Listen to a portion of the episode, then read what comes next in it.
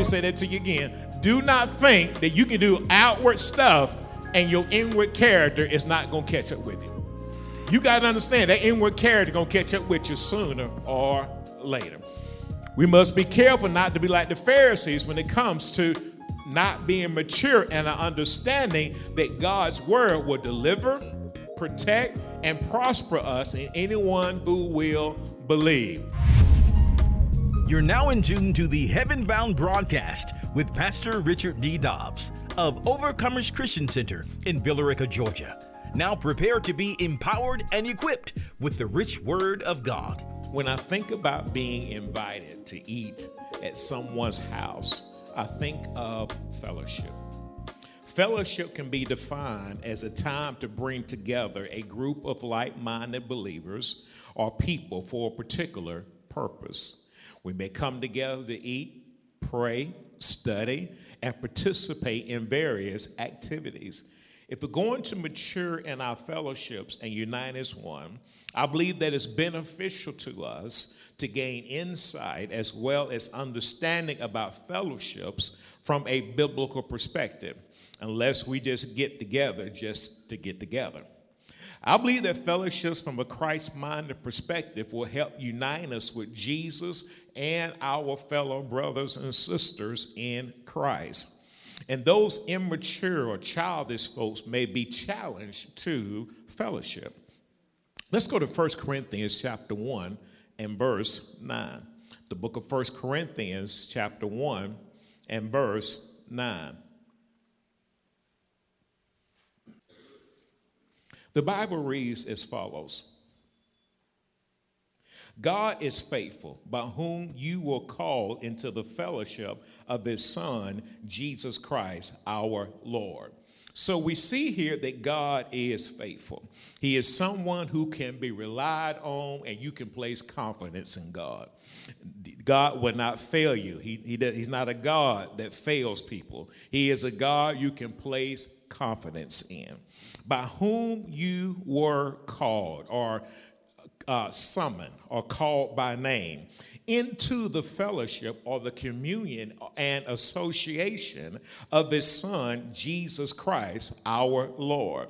See, we see in this text that God is faithful, someone that we can place our confidence in. And so we can trust him regardless of whatever situation or whatever circumstance that we're coming across because he loves us so much that he called us into our fellowship or communion or association with him.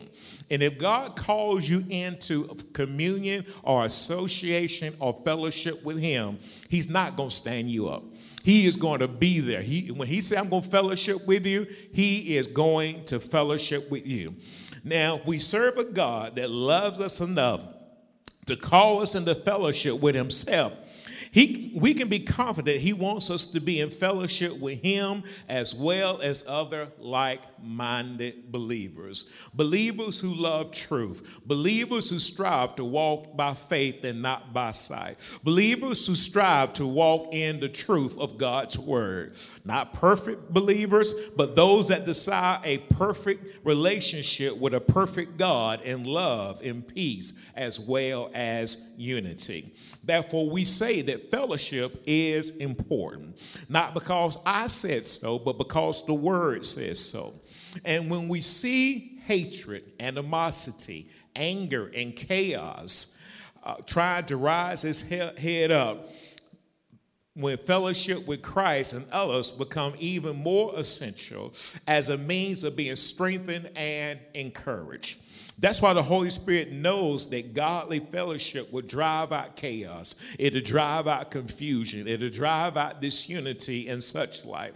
See, the enemy and carnal minded and immature people will find ways to hinder and create obstacles when it comes to fellowshipping. And see, fellowship will drive out bitterness, envy, anger, as well as resentment and it, and it will shut down division and dissension, which is why the enemy fights it and God's word promotes it. Let's go over to 1 John chapter 1, verse 5 through 7. Let's show you how it promotes it. 1 John chapter 1, verse 5 through 7. 1 John chapter 1, verses 5 through 7. The Bible reads as follows This is the message which we have heard from him and declared to you that God is light and in him and in him is no darkness at all. If we say we have fellowship with him and walk in darkness, we lie and do not practice the truth.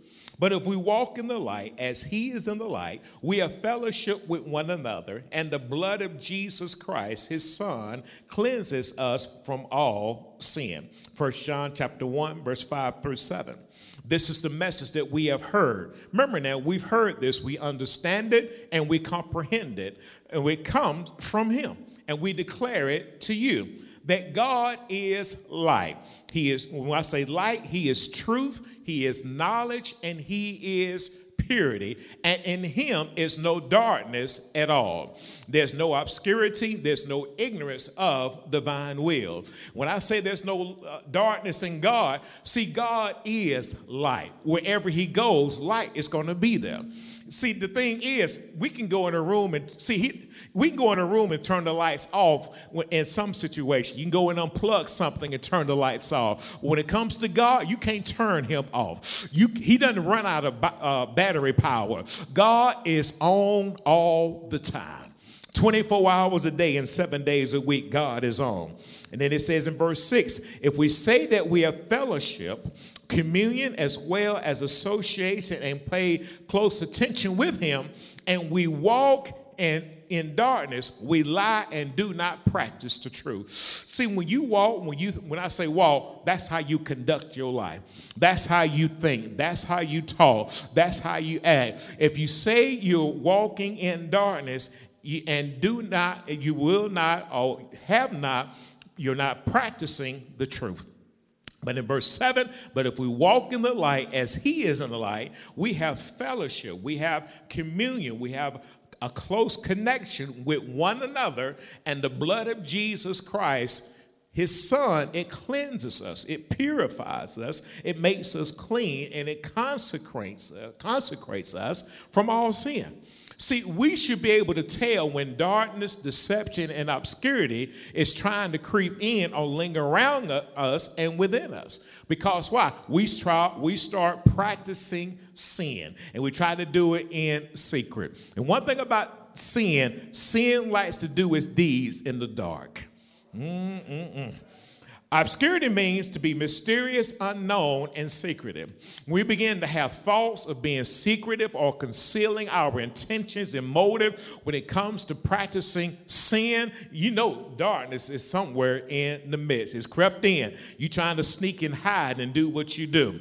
But God is a God of light. When it comes to divine thing, he's not one who dwells in darkness. He can't because he's light. Wherever he goes, light gonna be there. Light just gonna illuminate from God. God. Wherever God goes, light is going to be there. We read in First John. Let me read this to you again. First John chapter 1, verse 5 through 5 and 6. This is a message which we have heard from him and declare to you that God is light, and in him is no darkness all, uh, at all. If we say we have fellowship with him and walk in darkness, we lie and do not practice the truth. And verse 7 reads as follows But if we walk in the light as he is in the light, we have fellowship with one another, and the blood of Jesus Christ, his son, cleanses us from, our, from all sin. We have to know truth and make the choice to operate in truth if we're going to unite and grow in the things of God. More importantly, if we're going to create an atmosphere that God can trust his harvest with, we should operate in light just as God is light. Remember, there's no darkness in him at all. God, wherever God goes, he is bringing light or he is illuminating things for our life. We go in situations and circumstances, God is illuminating things for us. That's what, therefore, fellowship with God and fellowship with each other should help us to connect and get to know Him as well as others. Why? Because when we're together, illumination is taking place. When I get, when I'm with you or I'm sitting down talking with you, illumination should take place things should be opening up. I should get to know you in a way that I did not know you before. I, I get to learn things about you, and you get to learn things about me. Therefore, light is bringing out illumination. And so, but then again, there's sometimes you be in situations where you know you find out that people sometimes don't want to fellowship with you. What they trying to hide? What they trying to hide? What they what are they trying to hide? In my opinion, the goal of fellowship is to help establish, start, as well as begin and build and form and strengthen relationships. See, relationships require work, especially healthy and productive relationships. At times, we may not be as comfortable talking to others in what I would call small talk. See, small talk is that light or casual conversation, generally about less important issues such as the weather, current events, sports, cooking, home projects, our children activities, and so forth.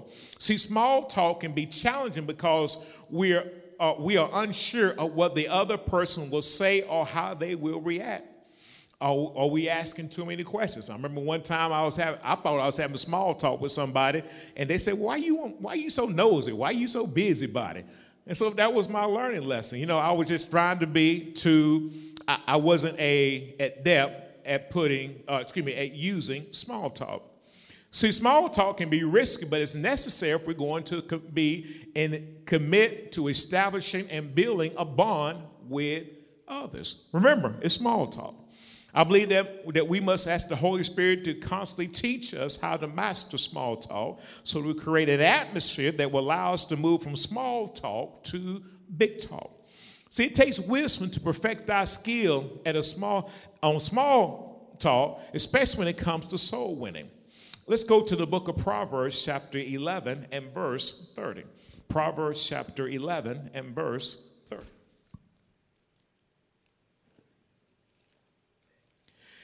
If I'm going to lead and influence and bring souls to Christ, I have to be wise. I have to be wise. Therefore, Proverbs 11 and 30 reads as follows The fruit of the righteous is a tree of life, and he who wins souls is wise. Again, the fruit of the righteous is a tree of life, and he who wins, he who leads or brings souls is wise. They're skillful, they'll learn in the subtle. One thing I've learned, it's going to take time to get to this level, what the Proverbs 11 and 30 is talking about. Because you can get comfortable in doing it one way and think it's going to work on every way. But God is always teaching us how to talk to other people. Always teaching because everybody is a little bit different. And you have to learn how to talk to people. And some people, you're going to talk to them one way, and another person, you're going to talk to them a different way. But what? You're winning that soul to Christ. I need to learn the skill of small talk so I can earn the right to, to a deeper conversation. See, I've been guilty of talking, uh, talking deep, life changing conversation, and I was not sensitive to that particular person. I had a message and I was going to share that message, but it wasn't the right time. Yet I've learned, and I'm still learning, I can use small talk to build trust for big talk. Now, as relationships grow and we establish trust boundaries and a safe place, we can get into what we call big talk. Big talk is when we get into heavier conversations They're important They help us to know each other better. Big talk will help us bring us to a place of sharing deeper information with other individuals. We begin to reveal our past or situation that we're dealing with, and then big talk will open the doorway for conviction and repentance. Conviction says, I'm feeling an inward tug to change my life for the better. And that's when you know you start getting into that big talk. And so repentance says, I realize that my way is not his way, and I'm going to make a change to do things according to the written and revealed word of God. And my prayer is that we never stop experiencing conviction and repentance because both will allow us to become more Christ minded. And the level of change comes with big talk. See, big talk takes time, it takes diligence, it's careful and persistent work, and investment. Acts that show that I care. They won't, there's a saying that goes around, they don't care how much you know until they care how much, know how much you care. They won't know how much you, they don't care how much you know until they know how much you care. And see, fellowship can act as a springboard to engage in life changing relationships. We have to seek God on how we can promote fellowships with Him and with our brothers and sisters in Christ so we remain in His light and drive out darkness. Again, let me say this to you. I want you to understand this clearly. You can't treat everybody the same way when you at a certain place, you got to talk and make sure you're communicating, just like you at other place, you may talk and communicate a certain way. We must become fellowship minded and understand the biblical purpose for fellowship. See, fellowships create the atmosphere of oneness with Jesus and other like minded believers. How can we make other Christians experience in church and beyond church more pleasant so that I can freely receive the written and revealed Word of God.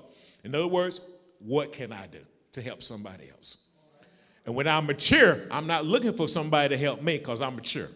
I come into the house of God, I know God welcomes me. I don't try to listen. I don't need no welcome back to say, "Hey, I'm welcome to God's house" because I know who I, I know who I serve. I, I'm like David. I'm glad when they said unto me, "Let us go into the house of the Lord. Today's text, Jesus is invited to eat at the house of a Pharisee. Let's go to, back to Luke chapter 7, and we're going to pick up at verse 36. Luke chapter 7, we're going to pick up at verse 36. The Bible reads as follows Then one of the Pharisees asked him to eat with him, and he went to the Pharisee's house and sat down to eat. Now, the Pharisees were or are religious leaders. Some were actually enemies of Jesus. They asked him to eat, and they went down to the house to eat. Me and the Pharisees had a reputation of being enemies of Jesus. I don't know about you, but I, what would happen if we went to eat at our enemy's house? Let me let that sink in just for a moment. What would we do if we went and ate at our enemy's house? I know some of y'all right now, I tell you what, I ain't drinking nothing in here, and I ain't eating nothing in here, because this is my enemy. They're gonna say, hey, this, this, I just fixed this right here. I just came right out the stove. You're like, that's all right. Some of y'all probably bring your own lunch pail with you when you're over there, your own drink and everything. Cause what? It's your what? Enemy. But Jesus went. So I find it interesting, first of all, that he went. Because not many enemies have invited me over to their house to eat. At least I didn't think there was an enemy when they invited me over. Because I might have been hesitant to go. Now that's just me. I'm not Jesus. I'm not the all-knowing one. I don't, I don't, I don't claim nothing like that. But Jesus went over to the house to eat. Now, the Pharisee, now he went over to the Pharisee's house. Now, the Pharisees, they look for praise by outward observance and were public givers, prayers, and fasting. When they prayed, they wanted everybody to hear. When they fasted, they told everybody. You know, the Bible says, keep your fast in secret. Not, not the Pharisee. They told everybody they were fasting. Hey, what you doing? I'm fasting, y'all. I'm fasting. They knew what to do in front of an audience to receive the praise of men, regardless if it was genuine or not. We understand the character of the Pharisees better about what Matthew penned in Matthew 23, verse 26. Matthew 23, verse 26. Let's go there real quickly.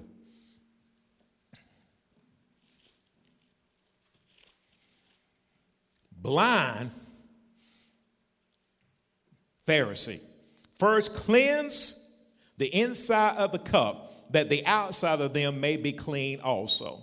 So notice what Jesus says you're blind, you mentally cannot comprehend.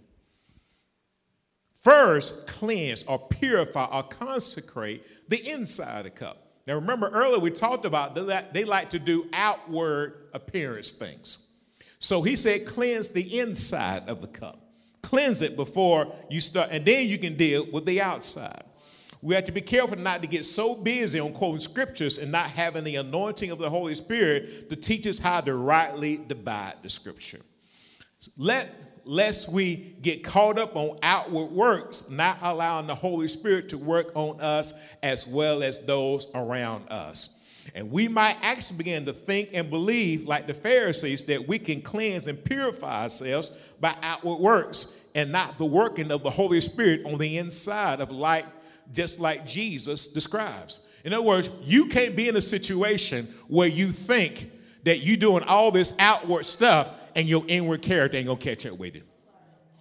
Let me say that to you again. Do not think that you can do outward stuff and your inward character is not gonna catch up with you. You got to understand that inward character gonna catch up with you sooner or later. We must be careful not to be like the Pharisees when it comes to not being mature and an understanding that God's word will deliver, protect, and prosper us in anyone who will believe. Jesus also warns about the Pharisees and the ways of the Pharisees. Go to, if you don't mind, go to Matthew 16 and verse 6. Matthew 16 and verse 6. The Bible reads as follows Then Jesus said to them, Take heed and beware of the leaven of the Pharisees and the Sadducees. Notice, then Jesus said to them, Take heed and beware. Beware. Give heed, pay attention uh, of the leaven, uh, leaven of the Pharisees and the Sadducees. When I'm talking about the leaven, the leaven is the habit of mental and moral corruption that affects others. In other words, they had mental, they had moral habits that corrupted other people. Jesus told them, Take heed and give heed to the leaven of the Pharisees. He wanted people to watch out for the habits and, and, the, excuse me, and the mentality of the Pharisees. In other words, they had some ungodly habits and a mindset that was not Christ minded. He said, Watch out for that. Thinking, talking, and acts that violate the word of God were common amongst the Pharisees, yet they were religious leaders. We got to be Christ minded and not Pharisee minded. Regardless of his intentions, the Pharisees invited Jesus home to eat with him. Now, this is interesting. He told us to beware, but yet he gone. Hmm. Let that drop for a moment. You know God got a bigger plan and per- plan, don't it? Bigger plan than somebody that don't like him. I'm glad that just because folks, listen, people can like you, don't like you. It don't stop the plan of God. Let's, let, let's be plain. People can like you or don't like you. It don't stop the plan of God. Only thing stop the plan of God is you bowing down to what people are saying about you. You got to leave that stuff alone. You ain't gonna please everybody. I'm, Lord, let me get back to the text. Let me get back. Let me get back. So, step one to fellowship is this invite Jesus. Invite Jesus. Invite Jesus. I know you got your cousin, you got your friends, you got these co-workers, you got all these people, but first person you need to invite is Jesus. You need to invite Jesus. Luke 7 and 37. Now, when they invited Jesus, there was somebody else there. Or they came, I should say, a little bit later. Or somewhere in there. Because Luke 7 and 37 reads as follows And behold, a woman in the city now, those are terminology that, that Luke uses who was a sinner. Who was a sinner. When she knew that Jesus sat at the table in the Pharisee's house, bought an alabaster flask of fragrant oil. So Jesus, excuse me, is eating or he's at the place, and the Bible says a sinner came because she heard Jesus was there. But I like the terminology they use. You know something happened, don't you, y'all? Because they use terminology was a sinner. Woo, glory be to God. I like that because you know I, I can't say nothing because I was a sinner. I was a I was a I was a I was that too, but I was. I was a sinner. I was a person who practiced violating the law of God. I was one who missed the mark. I was one who what could be deemed wicked in God's eye. Before I got Jesus in my life, I was a sinner. A sinner is a person who is separated from God in this life and will be in eternal life if they don't repent and accept Jesus as their Lord and Savior. See, sinner is a position, it ain't the ending place. Oh, good God Almighty. This ain't the ending place. If you're a sinner, that ain't your ending place.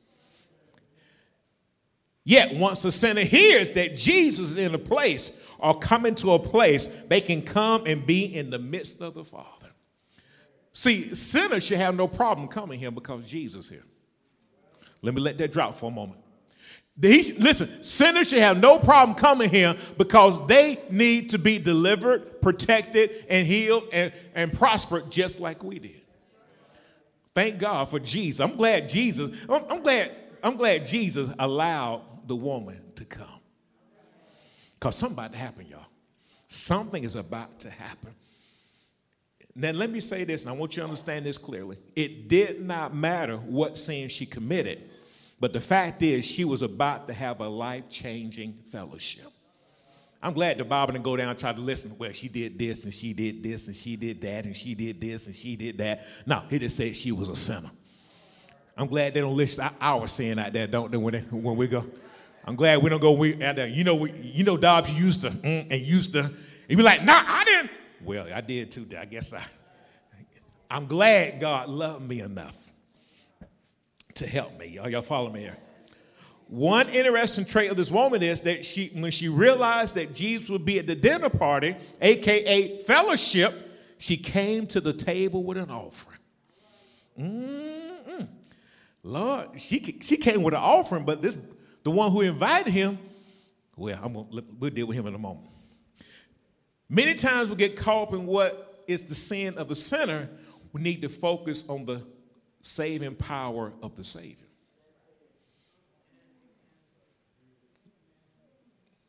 Listen, folks, let me tell you something. Let me be real with you. Look, look how good everybody look around y'all. These folks sin. They needed Jesus to save. I, I, listen, you look up here, you ain't got to look far, you look right up here. This person sin and need Jesus every day. Every day, every day, every day, every day. Let's go to Luke 7 38. And those when she when she got there, the Bible says this, and stood at his feet behind him weeping, and she began to wash his feet with her tears and wiped them down with the hair of her head, and she kissed his feet and anointed them with the fragrant oil. When she came, she was ready. She was ready, and she began to minister to Jesus. Notice what she did. She began weeping. Then she washed his feet with her tears and wiped them down with the hair of her head, and she kissed his feet and anointed them with the fragrant oil. She came to Jesus with purpose. She stood ready to minister to him. Lord, help us not to allow sinners to beat us being ready to minister to Jesus. She came ready. Now, I got I had to, I'm looking at this text and I'm saying, who told her to do it like? Something was in her that came to minister to Jesus. Uh, listen, there was no form or no, I don't read anywhere where somebody said, you need to do this, that, and the other to minister to Jesus. She came to minister to Jesus.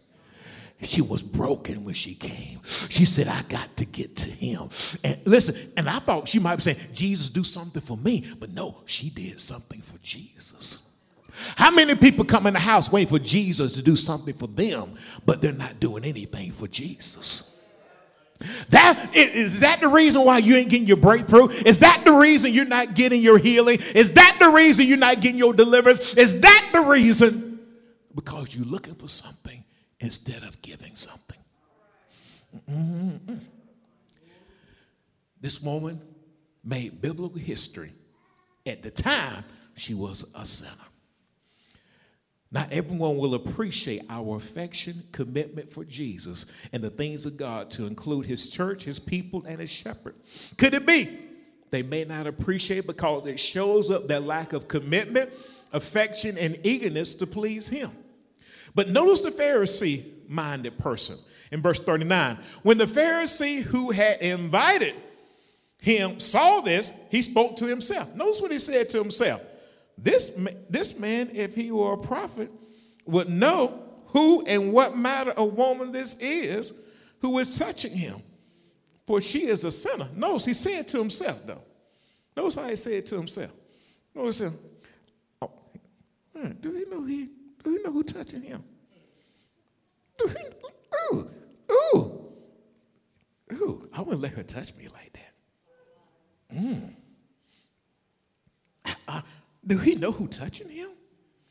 Do he know what matter woman this is who's touching him? You know where she been? You know what she what she done? Ooh. Does he perceive who touched him? Does he have knowledge of who and what matter woman this is who touching him? Let me say this to you. When you're hosting a fellowship, don't insult Jesus or his guest. Mm-hmm. Yeah, yeah. We all know, let me say this to you, that Jesus is all knowing. The Pharisee attempted to question Jesus' credibility. This man, if he were a prophet, this man, if he was a true pastor, would do it like this. This woman, if she was a genuine singer minister, would do it like that. This brother, if he was a caring auxiliary leader, would do it like this. See, immature people have an opinion on how you should do stuff. Notice I said immature people have an opinion on how you should do stuff. The Pharisee invited Jesus over to eat, but he did not have a Christ minded attitude when it came to sinners. Again, Philippians 2 and 5 let this mind be in you, which was also in Christ Jesus. Jesus knew exactly who was touching him, just like he knows exactly who's praying to him. He knows exactly who's worshiping him. He knows exactly who's witnessing about him, and so forth. In here today, he knows exactly who's praying. He knows exactly who's worshiping. Can I be real with y'all? He knows exactly who's listening right now. And he knows exactly who needs to pay attention to what's being said. But notice verse 40 though, because that 40, well, let's look at 40. And Jesus answered and said to him, Simon, I have something to say to you. So we said, Teacher, say it. Now I want you to notice this. Simon, the Pharisee, said it within himself, but Jesus answered. Now, I want you to notice something about this. He said within himself, but Jesus answered. When Jesus answered, he gave a response to a question. Now, let me say this to you. Each Sunday, when we come in the house of God, you got them secret things you be asking God, but He answer you openly. That's exactly what He's doing right here. We have things we ask God about. God, I need you to answer my question through Pastor Dobbs on Sunday. I can't tell nobody what I'm with because I, I need for you to, I, need, I don't need to tell Pastor Dobbs, I don't need to tell nobody, but God be answering you, don't He? He be answering. That's the same thing. This man said it within himself, and God answered.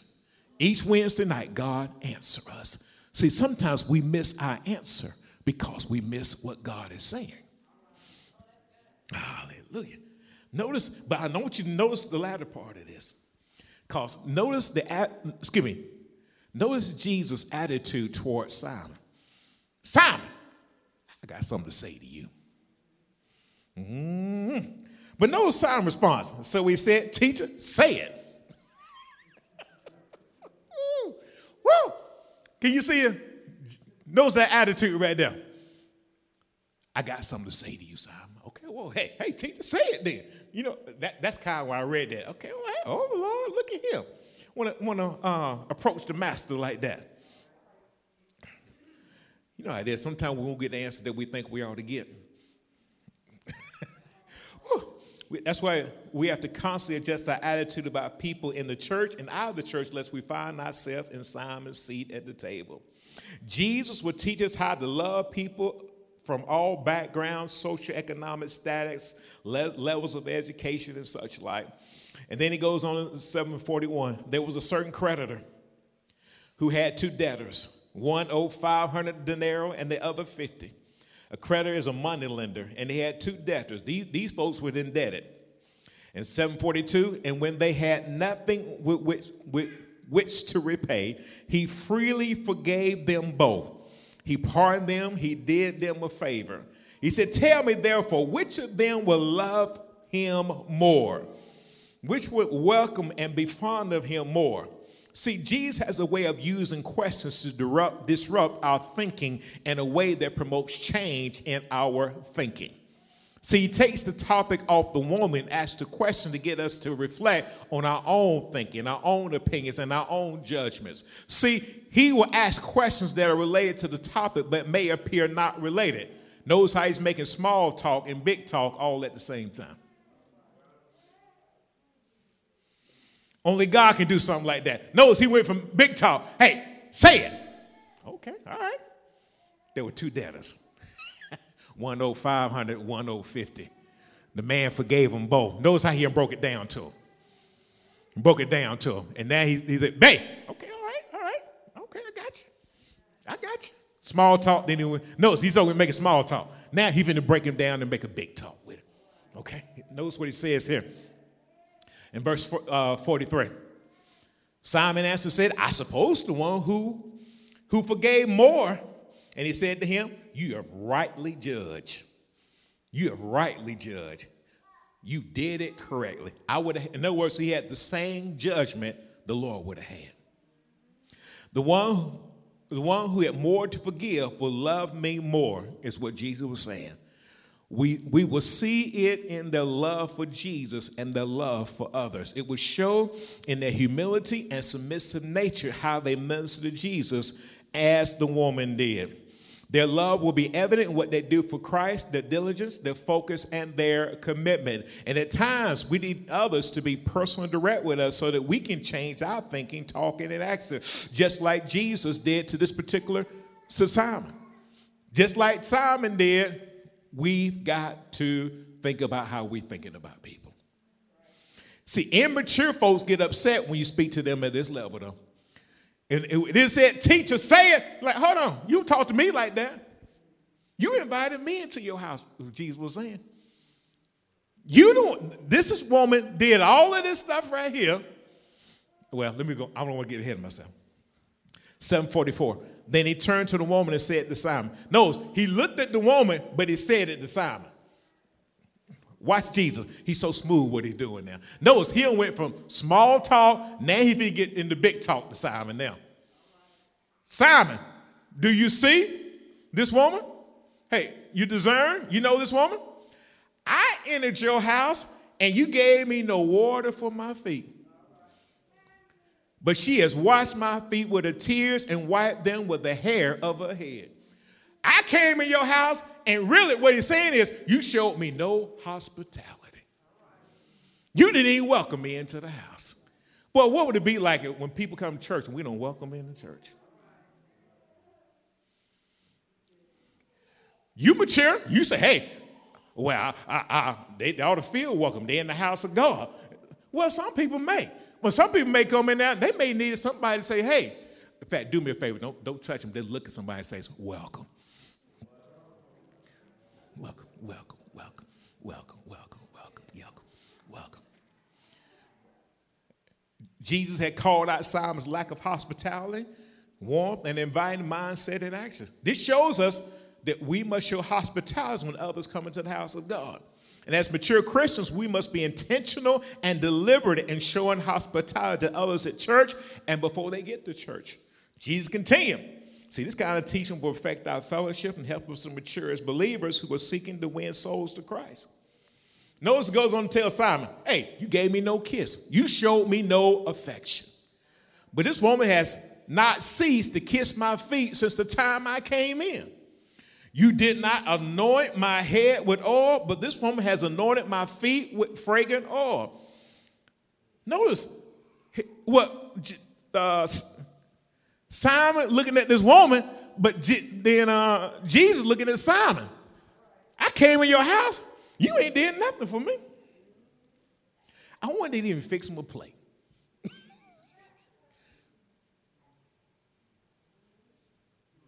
Notice how he responded to him. I came in your house, man. I, I look at I came in here and you just this woman came and ministered to me. Ain't talking about who touched me. I got something for you, Simon. Mm-hmm. Jesus makes it plain how we can avoid having a Pharisee mindset. We must never forget where we came from. Now, some people get in church they almost forget like they used to be. Mm-hmm. Yeah, I know you look good and you got your hair done and you got your nail done and all that kind of stuff, but you ain't always had that nice haircut like you got right now. You ain't always. They, hey, there have been some days you've been in the gutter. Look, I thank y'all for four amen. The rest of y'all to pray for the rest of us. There been some days I was at. There might have been some days you might have saw. I'm glad they didn't have cameras back then. I ain't gonna lie to you. People bringing up pictures about Doll. You remember when Doll used to be at? I'm like, nah, they photoshopped it. I was like, nah, that really wasn't me. That was me over there in the corner doing. Can't forget where you came from. And see, mature people have a greater understanding of where they came from. Boy, I'm glad God didn't, let me die in my sins. I'm glad God did not allow me to do this, that, get that, and the other. That time I got and did this, that, I'm glad God didn't do that for me. The more you get with Jesus, the more grateful you are. It's amazing to me how you can go, people can go all these years and act like they made it on something they call quote unquote luck. They made it because of their decision making skills. They made it because, you know, they're a good person and all that kind of stuff. Now, that won't get you there, baby. You're going to need Jesus to help you along the way. You're going to need Jesus to make a way out of no way. You're going to need Jesus to protect you from yourself sometimes. You're going to need Jesus to help you coming along the way. You're going to need Jesus. I'm telling you, them days you get weak, you're going to need Jesus. Them days you're going to feel like leaving or telling somebody off or doing this, that, and the other, you're going to need Jesus to help you along the way. You're going to need Jesus to help. Don't you forget where you came from now. Because I know you're saved, but you ain't that saved yet. We all are on our way to heaven, y'all. We ain't quite made it in, so we got to keep on going. Tell your neighbor, we got to keep on going. Mm-hmm. Got to keep on going. Keep on going. So he said to her, Notice 747, I say to you, her sins, which are many. She had a large number. She, she had a whole bunch of them. are forgiven. For she loved much, but to whom little is forgiven, the same loves little. Oh my goodness. Jesus' purpose was greater than Simon's perspective. Simon's perspective. He was after a changed heart in the woman and hopefully Simon. Notice he said in verse 48, then he said to her, Your sins are forgiven. Going away. Forgiveness is powerful, y'all. We have to receive it and extend it to others. Let me say that again. We have to receive forgiveness and extend it to others. Don't let nobody hold you in forgiveness. Forgiveness changed the entire atmosphere within us as well as those around us. He goes on in Luke 7 and 49. And those who sat at the table with him began to say to themselves, Who is this who even forgives sins? Who is this sitting at the table, fellowshipping, and learning from Jesus? Woo! But verse 50 shows us the change. Then he said to the woman, Notice what he said to the woman Your faith has saved you. Woo, glory be to God. This woman was a sinner. Notice I say was a sinner. Everybody say was a sinner. But notice now, her faith has saved her. Her trust in Jesus has saved her. Her confidence in Jesus has saved her. Listen, her belief in Jesus has delivered her. Her, her faith in Jesus has kept her safe and sound. Her faith in Jesus has prospered her. Listen, our faith in Jesus can do the same thing for us today. Our faith in Jesus can deliver you. Our faith in Jesus can, but listen, prosper us. Our faith in Jesus can heal us. Our faith in Jesus can save us. If you're not saved, you can have faith in Jesus and you can be saved today. What must I do to be saved? Oh, thank God that Jesus got power to save us today. Oh, thank you for saving us, God. Thank you, God. Listen, I was like the woman, I was a sinner, but He saved me. Let me say this to you. If Jesus can save this sinner, if Jesus can save me, Jesus can save you too. Listen, there's nothing you can't do that God can't save you from. There's some people in this room can testify, I was a sinner. I like the way they start out the text. I, listen, this was a sinner. Now I'm giving you her testimony of how she went from being a sinner to being saved. And let me say this to you we can learn from this woman. We don't even know her name, we didn't know she was a woman. And see, you can assume that she done certain sins, but that may not be the case. You have to know that all you need to know is she was a sinner. And you need to know that God saved her by the time she got to this verse right here.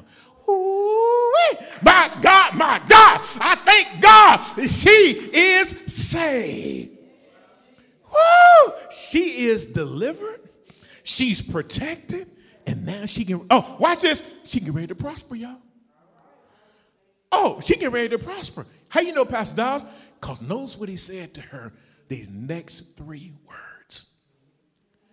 These next three words, y'all. These next three words. Now, let me say this before I, read these next three words to you. When I first read it, I kind of read it like, oh. You you read something and just kind of just blow over it like it ain't nothing. And the Lord kept bringing me back to it. Oh, it's bigger than these three. Oh, it's bigger than what your mind does. You see what I done to that woman's life? I said, What do you mean, God? Look what I've done for this woman. Look what I've done for her. I saved her. Then I told her to go in peace. Ooh, I told her to go in peace. I told her to have go, but go in tranquility. Now, let me tell you what go means. One definition I like about go it means live a certain lifestyle. In other words, you know, remember uh, 2 Corinthians 5 and 7? For we walk by faith, not by sight. That's what we're talking about right there.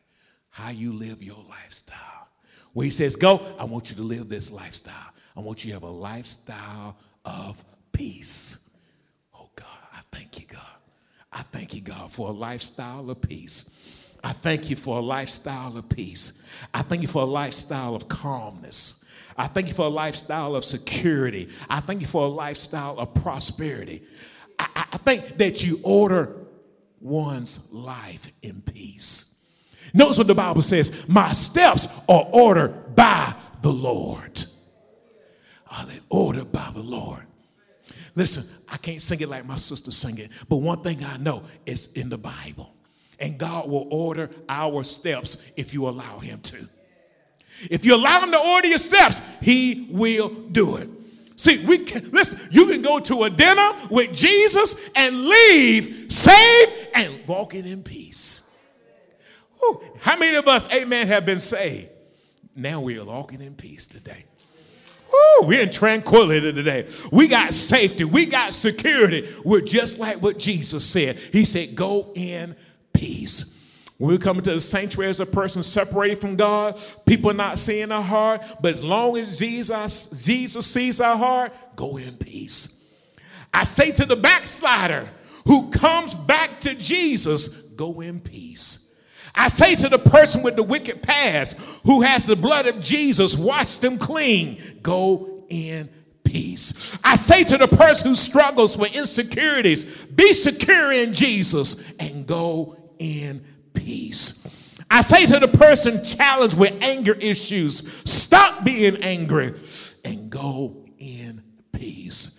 I say to the person who has difficulty in their body, challenging their body, be healed and go in peace. I say to the pers- person who has trouble finding work, let the Lord supply your need and go in peace. I say to the person who lacks direction, let the Holy Spirit guide your life and go in peace. Let us go in peace to our homes, to our jobs, to our business, to our church, shopping, vacation, church, wherever you go, go in peace. In fact, help me minister to about three or four people. Find three or four people tell them, go in peace. Go in peace. Don't you let the enemy take you from peace, but go in peace. Go in peace. Go in peace. Hey, I know you're going through, but go in peace. I know you're challenging your body, but go in peace. I know it feel like you ain't gonna make it, but go in peace. I know they tell you you ain't gonna give it to you, but go in peace. I know you applied for it and they told you no, but go in peace. I know the lawyer said you weren't going to make it, but go in peace. Go in peace. Go in peace. Go in peace. Because God is with you. He'll never leave you nor forsake you.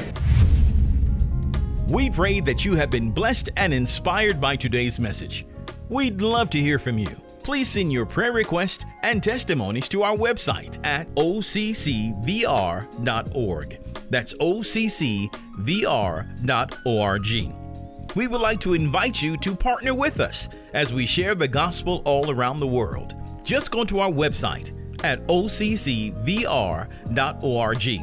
Click on the Give button to give online, or you can utilize Text to Give. Text GIVE to the number 770 692 2225. That's 770 692 2225. Join us on our YouTube channel, subscribe to our podcast, and connect with us on social media. We also invite you to join us in a live service. We're located at 3097 South Van Wert Road in Villa Rica, Georgia. Visit our website for more details at occvr.org. Until next time, remember without a vision, the people perish. See you next time for more Heaven Bound with Pastor Richard D. Dobbs of Overcomers Christian Center in Villa Rica, Georgia.